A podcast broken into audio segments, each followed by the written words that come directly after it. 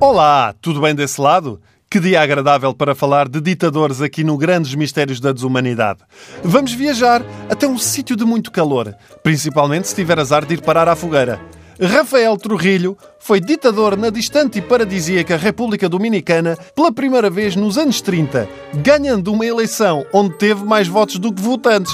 Milagre! Isto é um milagre! Sim, deve ter sido milagre. Se calhar por isso é que Trujillo ordenou que todas as igrejas tivessem na entrada a inscrição Deus no céu, Trujillo na terra.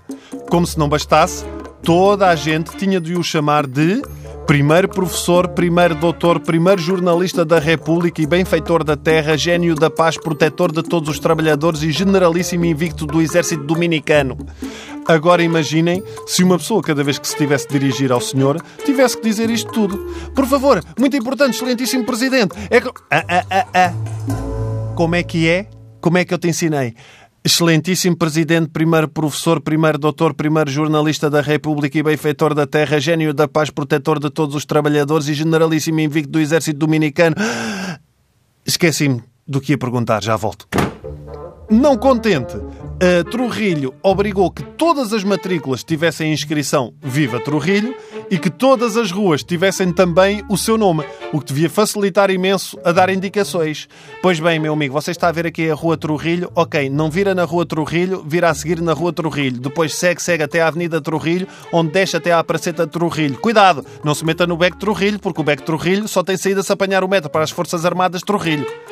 Entre as medidas mais espetaculares está o facto de ter feito um evento que custou 30 milhões, dois terços do orçamento do país, uma festa bonita, que serviu também para nomear a filha rainha e o filho coronel. O problema é que o filho tinha 3 anos.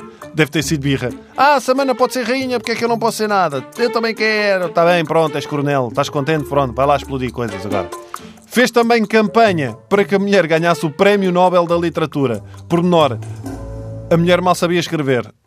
E ler, neste caso.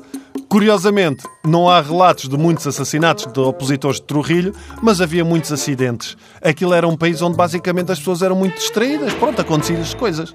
Ao melhor estilo de James Bond, há relatos ainda que Trujillo tinha um tanque de tubarões para onde atirava os seus opositores. Na verdade, era tipo aquela experiência que há no Algarve de nadar com os golfinhos, mas onde ninguém sai com vida. Ele próprio acabou assassinado, não se sabe se foi por tubarões ou não, em 1961. Rafael Trujillo, o ditador da República Dominicana.